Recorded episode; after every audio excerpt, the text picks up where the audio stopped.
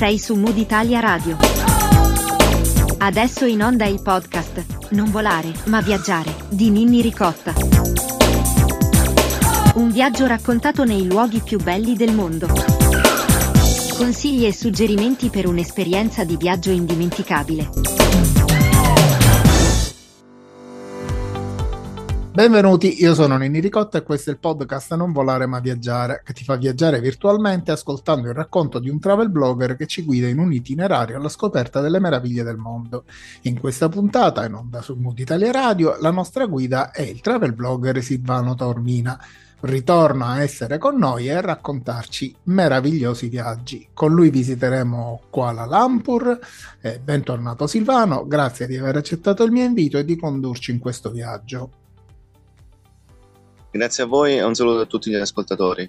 Innanzitutto dove ti trovi in questo momento? Perché tu sei un viaggiatore del mondo, quindi dove ti trovi allora, in questo in, momento? In questo momento mi trovo sull'isola di Lombok in Indonesia, che è praticamente l'isola accanto alla più famosa Bali, mm. Bali dove mi recherò domani. Quindi sono venuto qua per qualche giorno di riposo dopo un mese in India. Quindi diciamo ti stai godendo un po' di sole. Sì, sole, riposo, spiaggia. Tranquillità. Sì.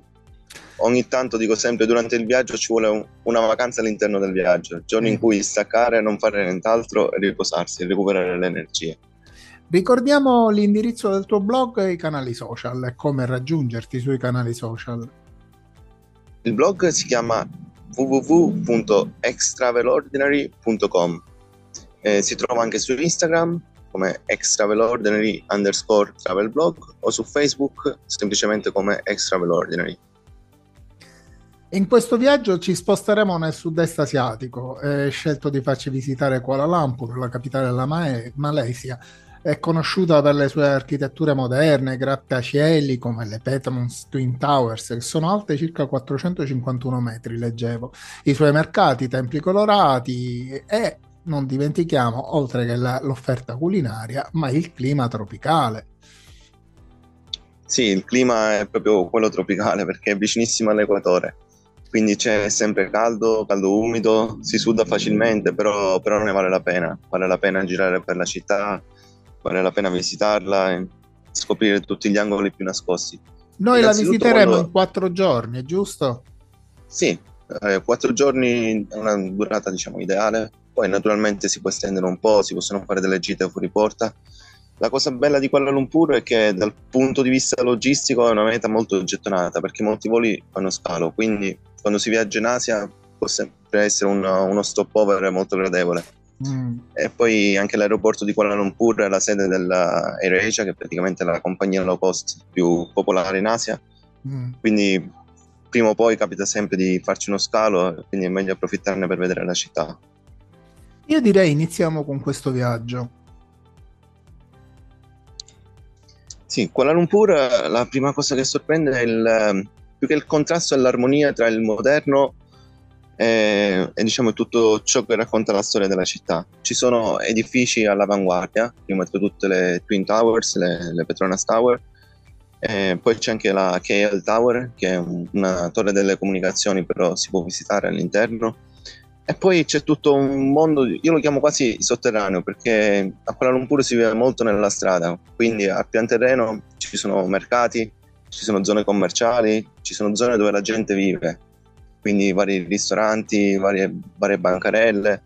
Ed è piacevole camminare tra questi mercati, in queste aree commerciali e anche residenziali e poi volgere lo sguardo all'insù e vedere tutti questi edifici avveniristici c'è sempre questo contrasto. Ricordiamo che è eh, sede del circuito poi, di Sepang, la... è giusto? Sede del circuito sì, di Sepang, eh, dicevo, del Gran Premio della Malesia di Formula 1. Sì, eh, adesso non si svolge più, si svolge solo sì. la MotoGP, però sì, è vicinissimo all'aeroporto. Sì, sì, Proprio sì. Quando, quando si decolla si vede il circuito. Ecco, a proposito di decollo, proprio quando si vola a Kuala Lumpur, la prima cosa che salta all'occhio è l'enorme distesa di palme. È uno dei principali produttori di olio di palma, quindi già prima di atterrare si vede questo mare verde che contrasta con il mare vero e proprio che è azzurro. E poi anche l'aeroporto in sé è molto bello, c'è una, al Terminal 2 c'è una um, sorta di serra all- all'interno del terminal stesso e quindi si, possono visitare, si può visitare all'interno ci sono migliaia di specie vegetali che crescono proprio lì all'interno dell'aeroporto stesso. È una cosa un, un po' curiosa, però per chi si ritrova in aeroporto per qualche ora è un, un passatempo molto gradevole. Dico un orto botanico. Eh, sì, una sorta di orto botanico, è sempre una serra, è una mezza cupola, quindi ricreano all'interno l'habitat che in realtà c'è all'esterno, però è all'interno di un edificio. Poi una prima cosa che salta all'occhio, sempre a Kuala Lumpur, è l'efficienza dei trasporti. Con i mezzi pubblici si può andare ovunque, anche nelle zone diciamo, periferiche dove ci sono varie attrazioni. I trasporti funzionano benissimo, si può acquistare il singolo biglietto, si può, per i mezzi, si può acquistare una carta che vale dai 3 ai 7 giorni. Insomma, è molto facile spostarsi, non necessariamente bisogna prendere dei taxi, anche se ci sono tutti questi servizi come Grab, Uber, Bolt che permettono di spostarsi da un punto all'altro con delle spese diciamo irrisorie. Basta avere l'applicazione sul cellulare e ci, ci si può muovere facilmente. Tra l'altro ehm, c'è, credo poi... che ci sia anche una card per girare all'interno della città, se non erro.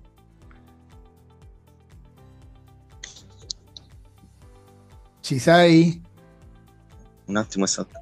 Sì, adesso sì, scusate. Eh, la connessione esatto. qua non, eh, non è delle migliori, a volte eh, perdo, sì. Ci perdiamo ogni tanto. Bello della registrazione eh, infatti, sì. quando si registra dall'altra parte del mondo può succedere.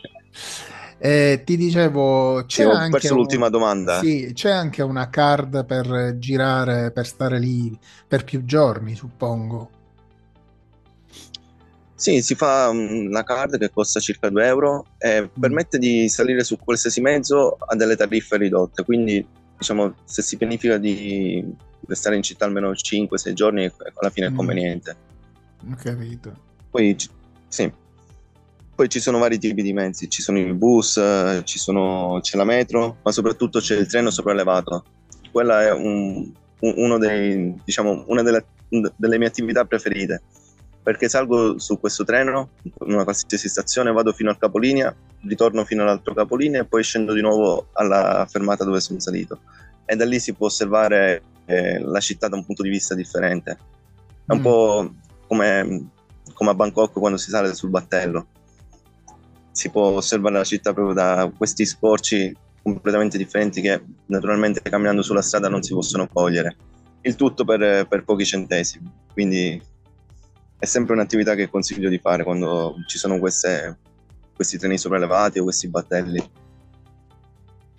Poi dove andiamo? Allora, par- possiamo partire sì, sicuramente dal simbolo, da, dall'icona di Kuala Lumpur che sono le Petronas Tower. Ovviamente sono delle torri costruite dalla compagnia petrolifera nazionale, hanno circa 20-25 mm, anni, quando sono state costruite erano il terzo edificio più alto al mondo Adesso l'unico record che detengono è quello del ponte sospeso, cioè tra due torri più alto al mondo. Naturalmente ci sono nuovi edifici in, in giro per il globo che l'hanno superato, però eh, sono non sono solo le torri 88 piani. Sì, sono circa 400 metri. Sì. Se le compariamo al Bush Al Khalifa di al Bush Al Arab di Dubai, che più di 800 metri praticamente sono la metà, però viste da giù sono comunque impressionanti. Eh, nei primi tre piani c'è un, un, centro commerciale di lusso, quindi si può fare anche una passeggiata all'interno, c'è una food court dove poter pranzare o cenare, però al di fuori delle torri c'è tutto un parco con delle fontane, quindi è molto bello fare le foto lì.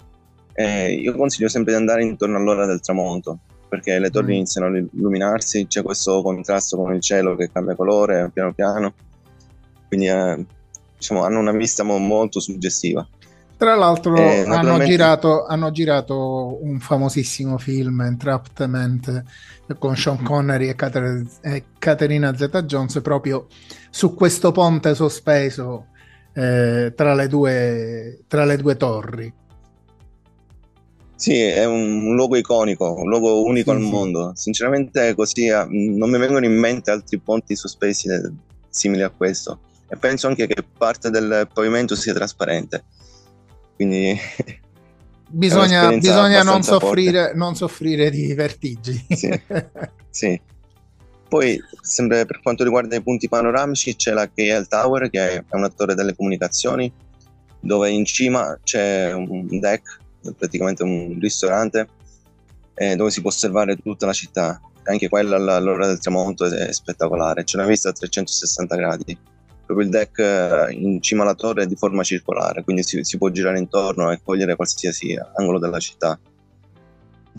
Anche quella è una torre che ha i suoi record, se non sbaglio, la terza torre più alta al mondo che si sostiene su un solo pilastro. pilone, diciamo. Mm. Sì, su un solo pilastro. Costa, c'è un biglietto per visitarla? Eh, sì, mi pare si paghi intorno ai 7 euro per l'ingresso e poi naturalmente la consumazione per, uh, all'interno del ristorante. Mm. A quanto pare è mo- molto popolare durante l'ora del tè perché c'è un bar che propone proprio il classico tè all'inglese. Eh, quindi ci si siede, si sosseggia il tè, si mangiano dei biscotti e ci si gode la vista. Mm. Poi riscendendo giù a livello del suolo, eh, secondo me la parte più bella della città è quella che ruota intorno al mercato centrale. Lì vicino c'è una fermata del treno che si chiama Pasarseni e da lì si può visitare, cioè ci sono varie attrazioni. Il mercato centrale è, ha quasi 100 anni, nel 2028 compirà 100 anni. Originariamente era un mercato così di quartiere per la gente, adesso invece è pieno di boutique di souvenir di lusso, si può acquistare di tutto, dai tessuti alle pietre preziose, oggetti di antiquariato. Sculture in eh, legno, perché sono, prodotti, sì. sono prodotti dell'artigianato malese. Sì, poi ultimamente hanno aperto anche un supermercato al pian terreno dove ci sono solo prodotti malesi, mm. dai dolci alla frutta, un po' di tutto, le spezie. Poi la cosa bella di questo mercato è che all'interno c'è un, un servizio di corriere, ora non cito qual è, però eh, anche nel momento in cui si desidera acquistare un, un oggetto d'arte che magari è un po' ingombrante e non si può portare in aereo, loro organizzano la spedizione dal, dal, negozio stesso e lo fanno arrivare a casa in qualsiasi parte del globo. Quindi è anche una destinazione per coloro che amano questo tipo di, questo tipo di arte. E ehm, poi sempre all'interno del mercato centrale c'è una food court e lì ci sono ristoranti dove si può mangiare eh, diciamo delle, delle pietanze di, di, qualsiasi area della, della Malesia, non solo di Kuala Lumpur. Appena fuori il mercato eh, c'è Petaling Street, che altro non è che la Chinatown. Mm. E lì si nota proprio l'influenza delle, dei cinesi in, uh, in, Malesia. Tutti i ristoranti naturalmente propongono cibo cinese, c'è molto street food, si, soprattutto per quanto riguarda i dolci, il tè, e anche lì si possono acquistare souvenir. È una zona molto, molto frequentata. Ed è uno dei luoghi eh, turistici eh, più popolari della Malesia. Sì, sì, sì, sì, sì, decisamente sì. Forse anche tro- troppo turistico, ha perso un po' di, di autenticità. Sempre nei pressi del mercato, di, del mercato centrale, dall'altra parte del fiume, c'è uno dei luoghi che secondo me non bisogna assolutamente farsi mancare a Kuala Lumpur, che è il Museo di Arte Islamica. Mm. Penso sia il secondo più grande al mondo dopo quello di Doha ci sono, cioè praticamente raccontano tutta la storia della, del mondo islamico, da, sin dal principio. E ci sono reperti provenienti da tutto il mondo, anche dalla Sicilia, eh, da quando abbiamo avuto la, diciamo, la dominazione, la dominazione araba. La dominazione araba. Sì. E tra l'altro è, è, un museo che è adatto anche ai bambini, perché ci sono sì, eh. alcune attività organizzate appositamente proprio per loro. Sì, non è l'unico. Proprio a Kuala Lumpur si ha molta attenzione per, per, i bambini. Questo è solo uno dei tanti musei dove anche i bambini diciamo, non, non, si annoiano, perché alla fine l'oggetto in questione, che è la storia dell'Islam, magari non è uno di quelli che attrae di più i, i più piccoli. Però cioè, ne, vale la pena. E se posso dare un consiglio, meglio andarci subito dopo pranzo solo per un, per, una, per un, motivo molto semplice, perché c'è l'aria condizionata e quindi si evitano le ore più calde all'esterno e ci si gode il museo in, in quelle ore più, diciamo, in cui non conviene camminare per strada. I costi, dei biglietti, delle... scusami, i costi dei biglietti per visitare i musei non sono particolarmente alti. Mm, no, Credo che genere... sempre, si, si, si, attestano sempre sui, dai 2 ai 6 euro, 10 euro, non di più. Sì, sempre tra i 3 e i 4 euro. Poi io mi ricordo la prima volta che ci sono andato, che è stato 8 anni fa, e sono entrato addirittura con eh, la mia carta universitaria. Anche se avevo terminato l'università da 3-4 anni, ho fatto vedere la mia tessera e non mi hanno fatto entrare senza pagare. Quindi anche per, la per furbata, studenti, sì. la furbata. La furbata, mi, mi hanno chiesto se avevo la carta universitaria, ho detto sì. Poi Però, cosa visitiamo? Sì. Cosa visitiamo? C'è un altro museo che è il National Museum. Sì, lì racconta la storia di, della, della, Malesia in generale, si trova vicino a Merdeka Square. Merdeka vuol dire indipendenza. Mm. È, è, sempre lì adiacente alla, alla, al Museo di Arte Islamica. E intorno a questa piazza, oltre al museo, che tra l'altro è costruito in, um, in stile britannico, vittoriano, si rifà ai Tudor, perché quando gli, in Malesia hanno avuto anche gli inglesi per un certo periodo, la dominazione inglese.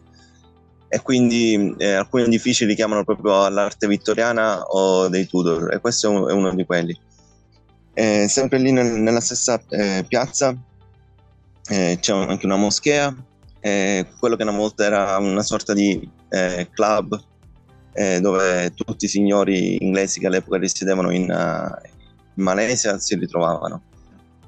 Poi per fortuna sono andati via e quindi hanno lasciato solo degli edifici, però lo, lo stile di vita inglese non, non si nota assolutamente in, a Kuala Lumpur. Senti, hai visitato il Sunway Lagoon Temp Park?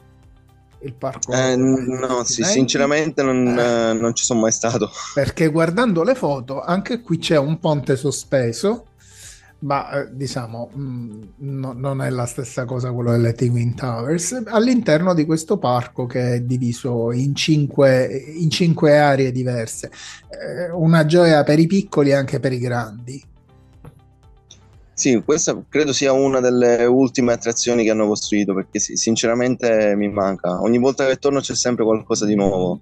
Sempre parlando dei più piccoli, hanno costruito un parco che si chiama Kidzania, dove praticamente si possono simulare tutte le professioni, quindi i bambini vanno lì, eh, possono, ci sono ovviamente degli animatori, possono far finta di essere dei dottori, degli astronauti, o possono simulare qualsiasi tipo di lavoro, quindi li vestono a dovere, gli danno delle piccole mansioni e si divertono. Poi sempre di recente ha aperto anche l'aquarium dove ci sono circa HLCC. Sì. Eh, dove ci sono circa 5.000 specie animali acquatiche. Eh, anche lì è una gioia per gli occhi. Eh, 5600 metri quadri, vorrei dire che è un piccolissimo sì, acquario. Sì, eh, il bello di Kuala Lumpur è questo, che è una città sempre in evoluzione, ogni volta che vado c'è, c'è sempre qualcosa di nuovo. Poi, eh, diciamo, i malesi hanno sempre questa eh, propensione a, ad innovare, a creare qualcosa di nuovo non sempre ci riescono. Qualche anno fa, per esempio, hanno costruito una città adiacente a Kuala Lumpur, vicinissima, a Kuala Lumpur è l'aeroporto, si chiama Putrajaya. Praticamente dove l'intento originale era quello di eh, trasferire tutte le ambasciate, tutti gli uffici amministrativi in, in quest'area. Quindi hanno costruito una serie di edifici, hanno trasferito i ministeri, hanno trasferito tante cose però alla fine solo due o tre ambasciate hanno accettato di trasferirsi lì, le altre sono rimaste tutte nel, nel centro di Kuala Lumpur, perché proprio volevano togliere parte di questo, diciamo, concentrare tutte le ambasciate in quest'area. Però Putrajaya in sé è un posto molto bello da visitare, un, un luogo moderno, ci sono questi ampi viali, c'è un fiume e poi c'è la cosiddetta moschea rosa che si affaccia sul fiume. E quell'edificio è spettacolare, cioè si scorge anche quando si atterra con l'aereo. È una delle più grandi moschee della città. E sempre adiacente a Putrajaya hanno costruito un'altra città che si chiama Cyberjaya, dove ci sono tutte le mm, aziende impegnate nell'information technology. Una sorta di piccola Silicon Valley all'interno di, di Kuala Lumpur. Eh, ovviamente entrambe sono raggiungibili con, con il treno, con, con la metropolitana. Diciamo che in contrapposizione, eh, a, tutto questo, tu, in contrapposizione una... a tutto questo nuovo, eh, c'è una parte che comunque è raggiungibile in treno. Non so se tu ci sei stato, Batucaves o non so se sia la pronuncia giusta, è, sì, è but... il posto dove ci sono all'interno sì. le grotte che costruiscono gli antichi templi, proprio guardandoli è bellissimo questo contrasto con la natura di questi templi antichi. Dove c'è la statua sì, dorata? Batu Caves è una delle attrazioni sì, ci sono varie statue allora, è una delle attrazioni principali della città. Cioè è impossibile non visitarlo quando si va a Kuala Lumpur. Io penso di esserci stato almeno due o tre volte ed è facilmente raggiungibile con la metro. Si prende il treno a Pasarseni e in 40 minuti si arriva. Quindi è sempre all'interno dell'area urbana. Eh, quindi è una grotta che in parte è sopraelevata. Bisogna scalare 272 gradini per, per arrivare all'interno poi all'interno ci sono vari templi, vari altari, eh, tutti molto colorati, perché naturalmente, innanzitutto eh, sono dei templi induisti, quindi i templi induisti si caratterizzano sempre que- per questa elevata concentrazione di statue. All'interno spesso ci sono i cosiddetti Baba, che sono questa specie di santone che in cambio di un'offerta ti fanno una benedizione. Eh, non bisogna dimenticare che Batu Caves è una, un luogo religioso, quindi bisogna eh, vestirsi adeguatamente, bisogna evitare di andare con i pantaloni corti, le donne è meglio che si coprono le spalle almeno. E poi si caratterizza anche per la presenza delle scimmie. Ci sono tante scimmie lungo le scale e quella è un'attrazione all'interno dell'attrazione. E molta gente viene derubata dalle scimmie per un semplice motivo, perché provano a dare da, da mangiare e quando danno da mangiare mettono la mano nella borsa e quindi loro associano il cibo con la borsa e spesso colgono di sorpresa coloro che si trovano sulle scale e mettono le loro zampe nella borsa sperando di trovare qualcosa da mangiare. Però se va male afferrano il portafoglio e scappano via e poi vanno a trovare. Quindi poi qualche problema, non... soprattutto se ci sono i documenti. sì, poi possono mordere anche, quindi bisog... alcuni, hanno cu... alcuni hanno i cuccioli, quindi bisogna evitare di toccarli, di fare foto troppo da vicino possono, possono essere pericolose, quindi ci vuole sempre un po' di prudenza. E poi, eh, al di là del fatto che è comunque un luogo molto pittoresco, quindi ci sono due statue principali, la statua dorata e poi c'è un'altra statua alla, a livello del suolo dove rappresenta uno di questi dei induisti che è metà uomo e metà scimmia, una cosa del genere. Non bisogna dimenticare che è un luogo religioso, quindi bisogna comportarsi adeguatamente. E ogni anno, si fa... Scusami, sì, ogni gente... anno c'è il festival indù di Tapoisan. Sì, quella è una delle tante celebrazioni mm. che, che, si svolgono all'interno. Però, come dicevo, non bisogna dimenticare che è un luogo sacro, quindi evitare di fare delle foto inappropriate, magari cercando di emulare la posizione delle statue. Eh, perché purtroppo spesso si, si, fanno i conti anche con questo tipo di turismo che non, non ha rispetto dei, dei luoghi religiosi altrui. Quindi è sempre bene ricordarlo. E quindi Batu Caves è uno di quei luoghi da, da, non mancare assolutamente. Sempre parlando di luoghi raggiungibili in, in metropolitana, eh, c'è anche Port Dickinson, che praticamente è una città a parte, però eh, si trova sul mare. Quindi nel momento in cui si vuole abbandonare la città per un attimo e godersi un po' l'area di mare, si può saltare su un treno e in, in circa un'ora ci si può godere di una passeggiata sul, sul lungomare questo è uno dei tanti posti, sempre a rimarcare il fatto che a Kuala Lumpur ci si può spostare tranquillamente con i mezzi pubblici. Poi, poi dove andiamo? Cosa facciamo?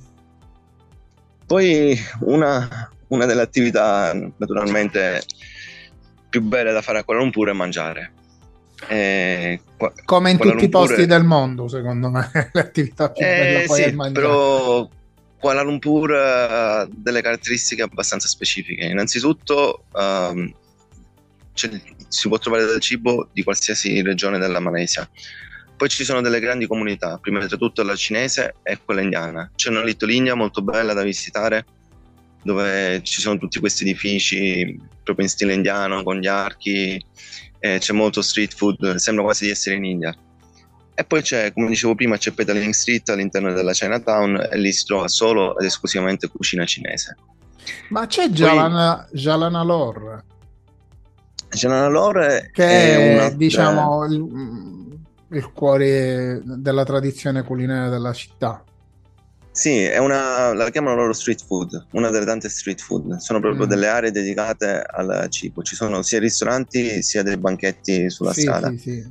Però sinceramente eh, ha perso molta autenticità. È più un luogo turistico che un luogo dove provare i veri piatti. Eh, sì, onestamente non è il posto che consiglio per una, per una buona scena, però è un luogo da visitare in ogni caso diciamo, è molto a misura di turista, soprattutto di turista cinese. Il turista cinese spesso non guarda la qualità. Mm. Eh, sì, basta quindi, che sì. sia a basso costo, tutto va bene. No, basta che sia bello da fotografare. Ah, addirittura. sì, sì, sì, poi il resto non conta. Anche perché si trovano molti piatti un, un po' particolari che sono in effetti belli da fotografare. Eh, però diciamo. Mi sa tanto che non li hai assaggiati. Bene. Mi sa tanto che non li hai no, assaggiati. Sinceramente li, li, trovo un, un, po' commerciali, so che non sono autentici, so che in altre parti della città si trova lo stesso, però è qualitativamente più alto. Quindi è, è, ci faccio sempre una passeggiata, ma raramente acquisto qualcosa lì. E, ehm, poi la cucina malese, come dicevo, ci sono dei piatti nazionali eh, come il nasi goreng, praticamente è molto semplice, riso, eh, con, una, con varie salse, con uh, delle verdure e questo si trova in, tu, in tutto il paese. Eh, poi ci sono i satai. Satai in sé per sé vuol dire eh, spiedino. Ce ne sono mm. varie versioni. Quella più comune, più famosa, più celebre sono i satai di pollo che vengono serviti con una salsa agli arachidi. E quello è il tipico street food malese. Salse piccanti, sì, sì. tra l'altro. Mm, non necessariamente, questa agli arachidi non, non sempre è piccante. Mm. E poi eh, c'è un dolce molto particolare che si chiama sandal, che sono tutta una serie di gelatine di frutta servite una, in acqua di cocco e latte condensato, che è molto rinfrescante. Comunque a guardarli Quando... non fanno tanto, non sembrano tanto buoni. Mm, fanno un sì. po' imprendere. Sto guardando le foto e non, non, sembrano molto invitanti, devo dire la verità. Sì, non curano molto la, la forma. Spesso sono queste salse mm, dal colore rosso, quindi che suggeriscono una certa quantità di peperoncino, eh, però in realtà non, non, sempre sono piccanti. Diciamo, la, la cucina malese non è proprio la, la migliore dell'Asia, però si, si possono trovare tante, tante specialità. Una delle mie preferite è il bakso, che è praticamente un porridge di riso che viene servito con delle eh, polpette di carne. Mm. E poi a piacere si può condire con salsa di soia, mm. con peperoncino, con, con, altre spezie. Loro di solito non mangiano a colazione, però si, si può mangiare in qualsiasi momento della giornata. E poi a mm. Chinatown un, c'è un luogo storico, praticamente un signore cinese che avrà circa 80 anni, che serve il budino di soia eh, può essere servito con uno sciroppo alla, allo zenzero o con uno sciroppo di zucchero e lui ha sempre la fila, cioè è un'icona all'interno di, di mm. Chinatown. Mm. Eh, quello è un dessert molto buono, viene servito caldo, bollente e, e poi camminando all'interno di Chinatown si trovano tante di queste chicche. C'è quello che vende i pancake eh, con gli arachidi, eh, c'è chi vende la frutta. ecco, a proposito, la frutta, la Malesia è una, uno dei paesi eh, produttori di durian. Il durian è un, forse il frutto più caro al mondo, però vale la pena provarlo. Eh, mm. o lo si ama o lo si odia, non c'è una via di mezzo. Ha un sapore molto forte. Quando viene servito, spesso danno dei guanti perché l'odore può restare sulle dita anche per tre giorni. Però ne... sì, sì, sì, sì, ne vale. Eh, io lo chiamo l'odore dell'Asia perché spesso viene, viene, venduto intero per strada oppure viene aperto e l'odore si può scorgere anche a decine di metri di distanza. In alcuni paesi come a Singapore, ad esempio, è vietato portarlo sui mezzi pubblici. In molti luoghi è vietato portarlo all'interno degli ascensori, sì sì. Ma Però... Cioè, quella... farà non proprio un odore piacevole ha un odore molto pungente, però in bocca è mo- molto delicato. Poi naturalmente se uno non se la sente di provarlo perché pensa sia troppo forte, si può sempre provare il gelato al durian, che più o meno dà l'idea del sapore di, di questo frutto. Però è praticamente quel, quel, frutto famoso che una palla sembra, sembra più un riccio eh, sì. mh, che poi aprendolo sprigiona questo, questo odore fortissimo. Ma io sì, solo eh... per l'odore magari non lo proverei. Eh, invece, secondo me va, va, provato almeno una volta. Costa, costa un po'. Una... Ma devi tapparti il naso. Euro. Credo che debba tapparti il naso. Non, non è, come dicevo prima, o lo si ama o lo si odia, non, non c'è una via di mezzo. Quindi nel momento in cui si decide di provarlo, bisogna buttarsi. bah.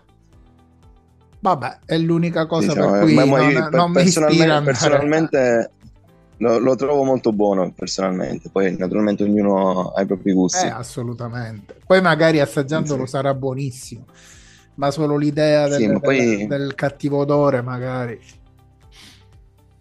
Poi in Malesia ci sono tanti frutti, c'è il rambutan, c'è il frutto del pane, che tra l'altro assomiglia molto al durian, visto da fuori sembra il durian, ma in realtà è diverso.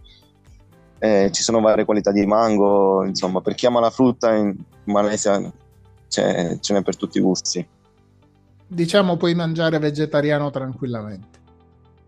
Sì, sì, sì, sì, anche perché gli induisti nella maggior parte dei casi sono vegetariani, quindi anche nei ristoranti molti piatti sono vegetariani. A base vegetariana. Sì. Senti, ho una informazione, ehm, ma per andare a Colambur ehm, ci vuole un visto particolare?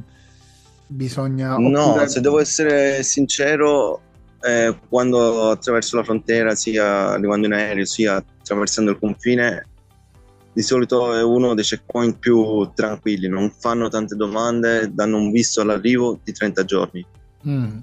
Visto eh, turistico. Visto turistico all'arrivo, sì, non, non, non, c'è bisogno di richiedere il visto in anticipo, se arriva in aeroporto mettono il timbro magari chiedono solo la prenotazione di un albergo per la prima sera, ma a parte quello non, non fanno tante non domande.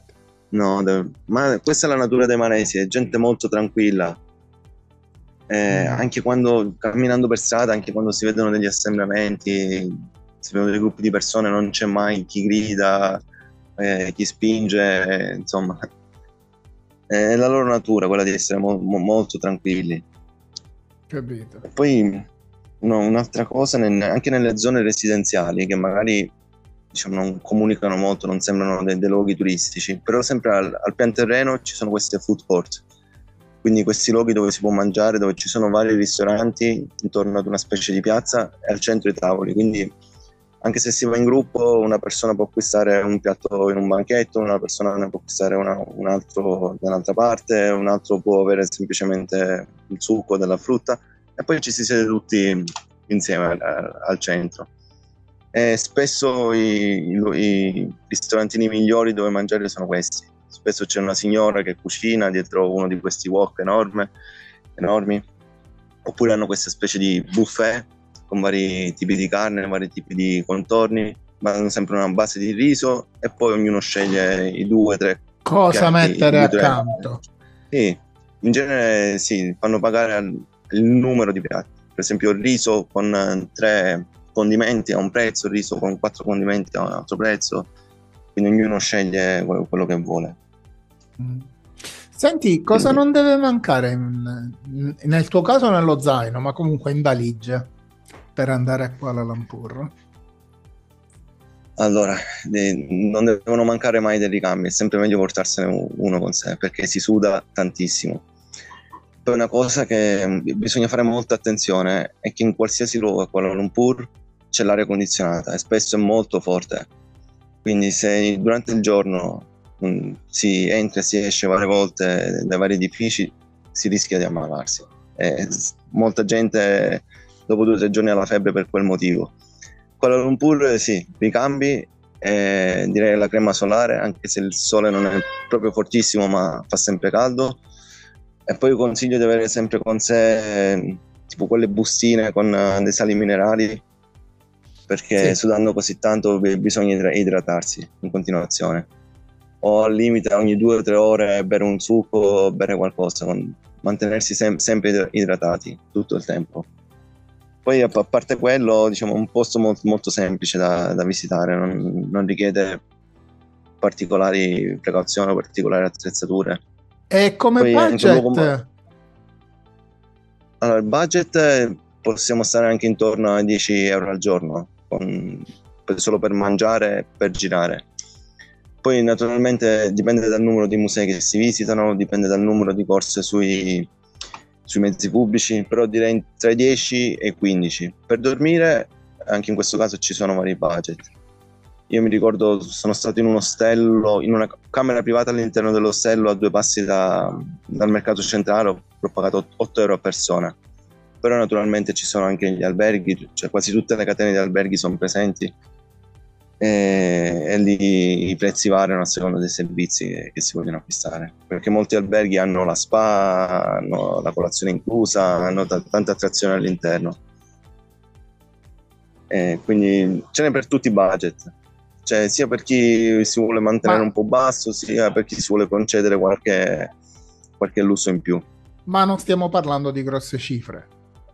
No, no, no, assolutamente no. Non, non, è una città che richiede grandi cifre. Come dicevo prima, il fatto di potersi spostare facilmente, anche il fatto che il cibo non costi tanto permette di mantenere il budget, diciamo, basso. Mm. Perché spesso e volentieri si spendono tanti soldi per, per, per spostarsi. Quindi Kuala Lumpur non è, non è, una di quelle città, ci si sposta facilmente, quindi si evita di sprecare de, del denaro per, per, muoversi da un punto all'altro della città. Capito. E già, quello può fare la differenza molto spesso. Bene, abbiamo altre cose da visitare o ci appropinguiamo alla fine della, della puntata?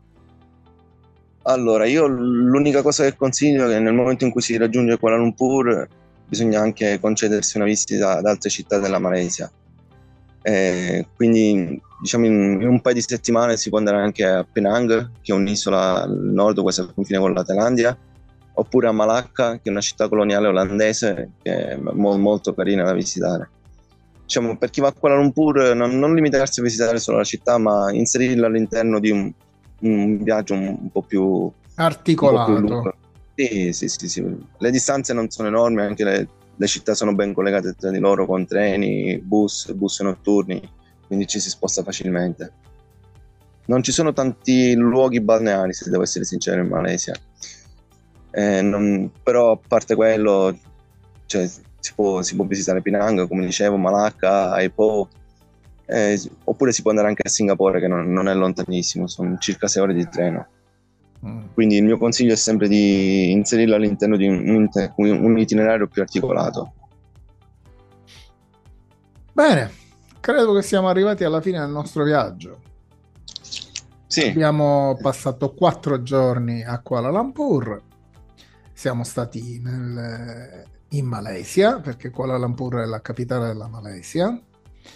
E io ringrazio Silvano Tormina per averci guidato in questo, in questo itinerario di, alla scoperta di, di, qualcosa che è solitamente metaturistica, però ci ha fatto conoscere degli aspetti di una eh, città che sono più da ricercare che eh, da seguire il flusso dei turisti.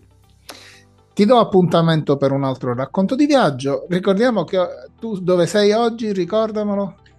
Sono sull'isola di Lombok in Indonesia. Perfetto, quindi sarà la meta di un prossimo viaggio da raccontarci. Ma sì, prima si può fare. allora, no? prima di salutarci, devi ricordare agli ascoltatori l'indirizzo del tuo blog e come raggiungerti sui, sui canali social.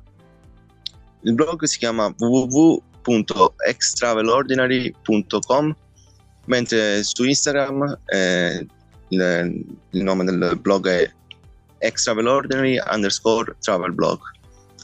Mentre su Facebook basta cercare semplicemente extravelordinary oppure il mio nome e cognome Silvano Tormina e rimanda alla pagina del, del blog stesso. Grazie Silvano ciao alla prossima.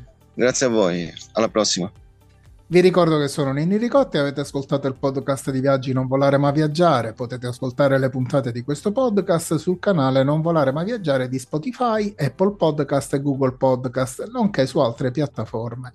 Mood Italia Radio è presente su Facebook e su Instagram, potete ascoltare le puntate di tutti i podcast tematici della radio sulle piattaforme podcast.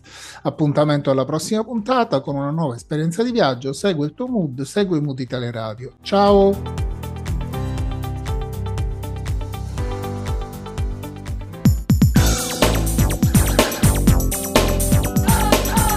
Hai ascoltato il podcast Non volare ma viaggiare di Ninni Ricotta. Un viaggio raccontato nei luoghi più belli del mondo. Consigli e suggerimenti per un'esperienza di viaggio indimenticabile. Appuntamento alla prossima puntata con una nuova destinazione.